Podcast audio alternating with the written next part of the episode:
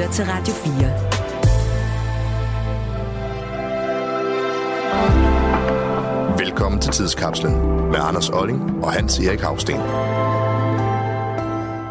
Velkommen til Tidskapslen. I dag skal det handle om noget for mange nok lidt fjernt, både geografisk og tidsmæssigt. Øh, hvis ikke at det deliske søforbund umiddelbart lige ringer en klokke, så, så kan vi godt forstå det. Øh, men øh, er det lidt for frækt, hvis vi nu kalder det deliske søforbund for en sådan slags antikens NATO?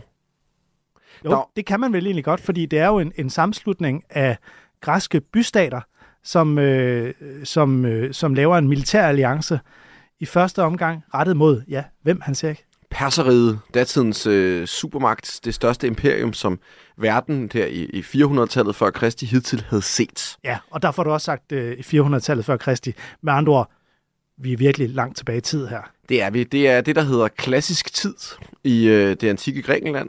Øh, det er den tid, der efterfølger, efterfølger ar, øh, arkaisk tid, og før den øh, hellenistiske tidsalder. Og det er på det her tidspunkt, hvor at Athen altså bystaten Athen, øh, som øh, ligger der, hvor vores dages Athen ligger. Ja, det, det folk måske lige skal være opmærksom på, det er, at Grækenland ikke er en samlet enhed. Det er ikke sådan en nation, Grækenland. Det her, det, det er en perlerække. Hundredvis af små bystater, som nogle gange bekriger hinanden, og nogle gange altså indgår i samarbejde, hvilket de altså gør i det her deliske søforbund. Ja, øh, og i 478 øh, før Kristi, der er Athen ligesom blevet den stærkeste øh, magt i, i den græske verden. Man har været i krig med det her perserige, hvor det faktisk er, øh, er gået over al forventning, selvom man også har, har måttet øh, øh, opleve en del tab og, og nogle nederlag, så har man faktisk formået at klare sig mod den her mange gange større øh, supermagt øh, under øh, persernes, kongernes konge, Xerxes. Øhm, og ideen er jo så med det her deliske søforbundet, som øh, bliver indgået på øen Delos, altså, som så i moderne tid har givet øh, navn til det, fordi tilbage i øh, 400-tallet, der hed det altså bare Athenerne og deres forbundsfælder, sådan lidt mere mundret. Øh, det er altså oprettet at, øh, for ligesom at holde perserne i skak. Det vil altså sige, at man skulle øh, kunne beskytte sig mod perserne, der måske også øh, i, i den bedste af alle verdener, føre lidt offensiv krigsførsel mod øh, perseriet. Og de her, det var i udgangspunktet sådan en lige alliance, øh, men... Hvor, altså, hvor alle bystaterne havde lige meget at skulle have sagt? Men altså ret hurtigt viser det sig, at det er Athen, der ligesom øh, er og bliver den erklærede øh, anfører. Øh, og det er athenske officerer, som er, står i spidsen for den stærke flåde, som er deres vigtigste militære kort på hånden. Og så er det også øh, den her, altså fællesbudgettet, det er faktisk også lige athenerne, der står for at, at administrere det. Ja, så øh, hvis man skal drage en historisk parallel, så minder det lidt om, altså Athens rolle i det deliske søforbund minder lidt om USA's rolle i NATO måske?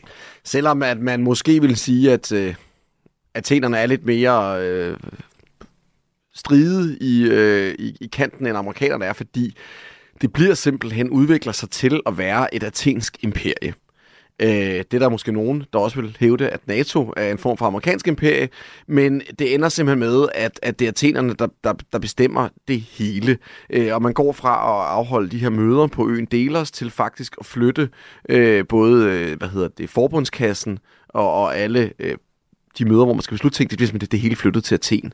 Og det er, øh, hvad hedder det, Athens ledelse, som faktisk bestemmer, øh, og man indfører til sidst også, at man skal bruge den, øh, hvad hedder det, ateniensiske valuta. Øh, vi bruger dog ikke den amerikanske dollar i, i NATO osv., så, videre, så til sidst ender det faktisk med at være sådan en form for, synes nogle forbundsfælder i hvert fald, et undertrykkende øh, system, hvor man heller ikke længere stiller øh, flåder øh, til rådighed for Athen, men simpelthen bare betaler dem nogle penge. Så det er simpelthen en form for tribut, man betaler til atenienserne. Og det er jo faktisk også sådan, at når man forsøger at komme ud af det her forbund, jo længere hen man kommer i 400-tallet, så begynder athenerne at straffe øh, hvad hedder det, ulydige øh, medlemmer af alliancen. Øh, og der Athen, der også kommer i krig med deres ærkefjende Sparta under den Peloponnesiske krig i slutningen af århundredet, der ser der, der også mange af de her forbundsfælder, som selv er snit til at hoppe ud af forbundet. Hmm. Og det ender jo faktisk med, at det deliske søforbund, det går til grunde. I 404 før Kristi, der bliver det simpelthen opløst. Øh, så der kan vi jo sige, der er jo simpelthen ikke nogen militære alliancer, der var evigt, må være den korte, øh, hvad hedder det, konklusion på det her. Ja, det var dagens udgave af Tidskapslen. Du har lyttet til en podcast fra Radio 4. Find flere episoder i vores app, eller der, hvor du lytter til podcast.